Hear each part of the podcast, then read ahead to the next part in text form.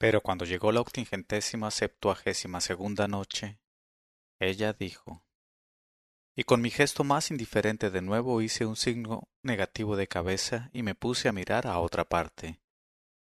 Entonces la mujer del joyero recogió sus velos como para marcharse, se dirigió a la puerta, hizo ademán de abrirla, y como decidiéndose de pronto se encaró conmigo y me dijo La última palabra, cien dinares de oro. Y eso que no sé si mi marido querrá darme tan formidable suma. Entonces accedí a contestar y le dije, no sin un aire de profunda indiferencia. No es para que te marches disgustada, oh vecina, pero estás muy lejos de ponerte en razón, porque este huevo de vidrio por el que me ofreces el precio irrisorio de cien dinares es una cosa maravillosa, y su historia es tan maravillosa como él mismo. Por eso, y únicamente para darte gusto a ti y a nuestro vecino, y para no hacer que se reconcentre el deseo de una mujer encinta, me limitaré a reclamar como precio de ese huevo luminoso la suma de cien mil dinares de oro, ni uno más ni uno menos. Y si quieres lo tomas, y si no, lo dejas, pues más me ofrecerán otros joyeros que están más al corriente que tu marido del valor real de las cosas hermosas y únicas. En cuanto a mí, ante Alá el Omnisciente, Juro que no variaré de tasación ni para aumentarla ni para disminuirla. Wasalam.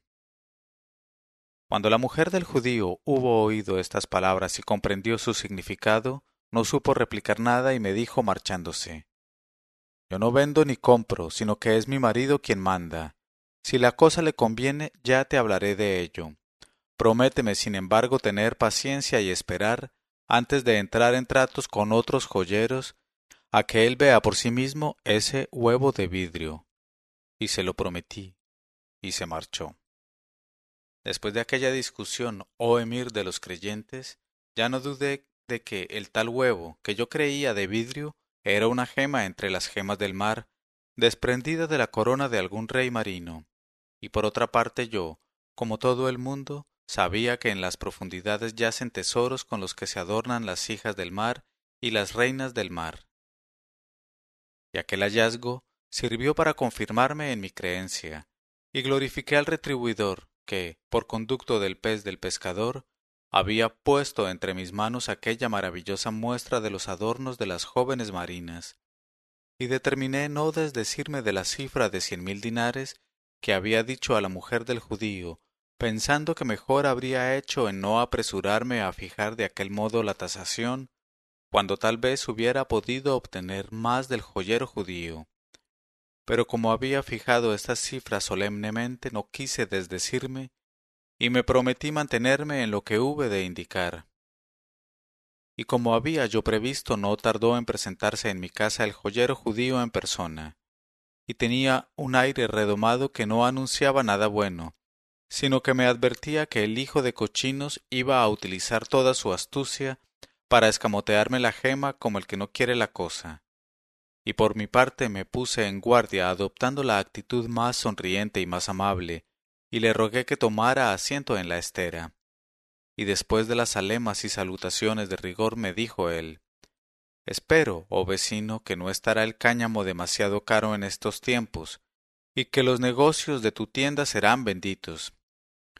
Y yo contesté en el mismo tono la bendición de Alá no falta a sus creyentes, oh vecino, y espero que a ti te serán favorables en el soco de los joyeros. Y me dijo él, por vida de Ibrahim y de Jacob, oh vecino, créeme que peligran, créeme que peligran. Y apenas si tenemos para comer un pedazo de pan y de queso. Y durante un buen rato continuamos hablando de tal suerte, sin abordar la única cuestión que nos interesaba, hasta que el judío, al ver que nada sacaba de mí por ese medio, acabó por ser el primero en decirme La hija de mi tío, oh vecino, me ha hablado de cierto huevo de vidrio sin gran valor por lo demás, que sirve de juguete a tus hijos. Y ya sabes que cuando una mujer está encinta, como lo está la mía, tiene antojos extraños y estrambóticos. Pero desgraciadamente nos vemos precisados a satisfacer tales antojos hasta cuando son irrealizables, a trueque de que el objeto deseado llegue a imprimirse en el cuerpo del niño y a deformarle. Y en el caso actual, como el deseo de mi mujer se ha cifrado en ese huevo de vidrio, mucho me temo que, si no lo satisfago, se reproduzca ese huevo en tamaño natural sobre la nariz de nuestro hijo cuando nazca, o sobre cualquier parte más delicada todavía y que la decencia me impide nombrar. Te ruego, pues, oh vecino, que me enseñes ante todo ese huevo de vidrio, y en caso de que quiera, que me es imposible adquirir uno parecido en el zoco, tengas a bien cedérmelo mediante un precio razonable que tú me indicarás sin aprovecharte demasiado de mi situación. Y a estas palabras del judío contesté, escucho y obedezco. Y me levanté y fui hacia mis hijos que jugaban en el patio con el huevo consabido, y se lo quité de las manos, a pesar de sus gritos y sus protestas. Luego volví a la estancia donde me esperaba el judío sentado en la estera, y cerré la puerta y las ventanas, de modo que fuese completa la oscuridad, disculpándome por obrar así. Y hecho lo cual me saqué del seno el huevo, y lo puse bien a la vista sobre un taburete ante el judío. Y al punto se iluminó la habitación como si ardieran en ella cuarenta antorchas.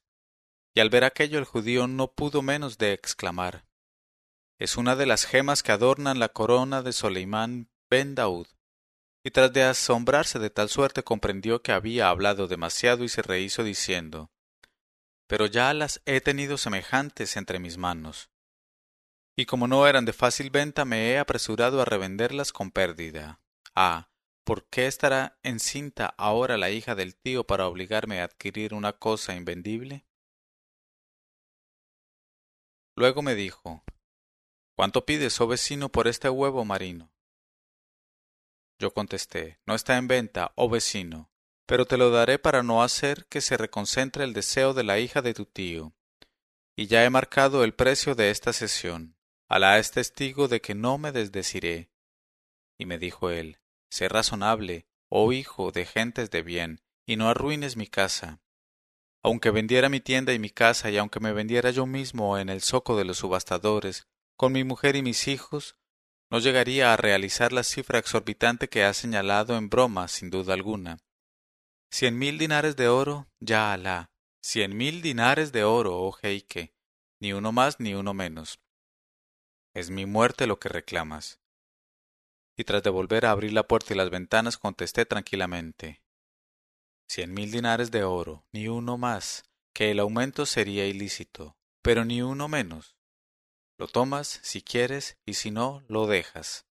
Y añadí, y cuenta que, si yo hubiera sabido que este huevo maravilloso era una gema entre las gemas marinas de la corona de Solimán ben Daud, con ambos la plegaria y la paz, no hubiese pedido cien mil dinares sino diez veces cien mil, y además algunos collares y joyeles de tu tienda como presente para mi mujer, que ha preparado el negocio difundiendo nuestro descubrimiento. Date pues por muy contento con pagar ese precio irrisorio, oh hombre, y ve en busca de tu oro. Y el joyero judío, con la nariz muy alargada al ver que nada podía hacer, se reconcentró un instante. Luego me miró con resolución y dijo, lanzando un gran suspiro El oro está a la puerta, dame la gema.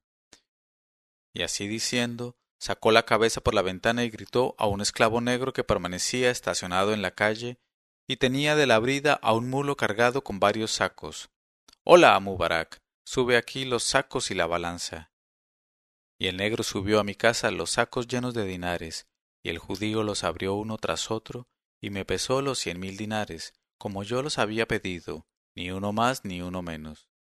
Y la hija de mi tío sacó de nuestro cofre grande y de madera, único que poseíamos, toda la ropa que contenía, y lo llenamos con el oro del judío, y sólo entonces me saqué del seno, donde la había guardado para que estuviese segura la gema salomónica, y se la entregué al judío diciéndole Ojalá la revendas diez veces más cara de lo que acabas de comprarla.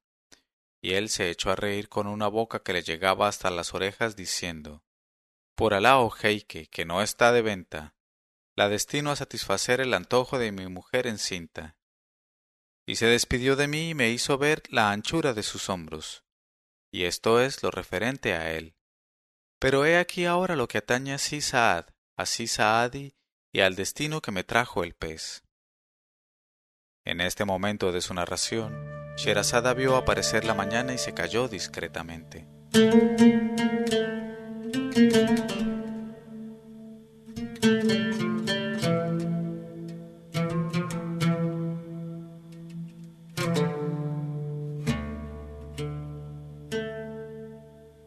Leyó Mauricio Duque Arrubla. Mil una noches.co 1001 noches.co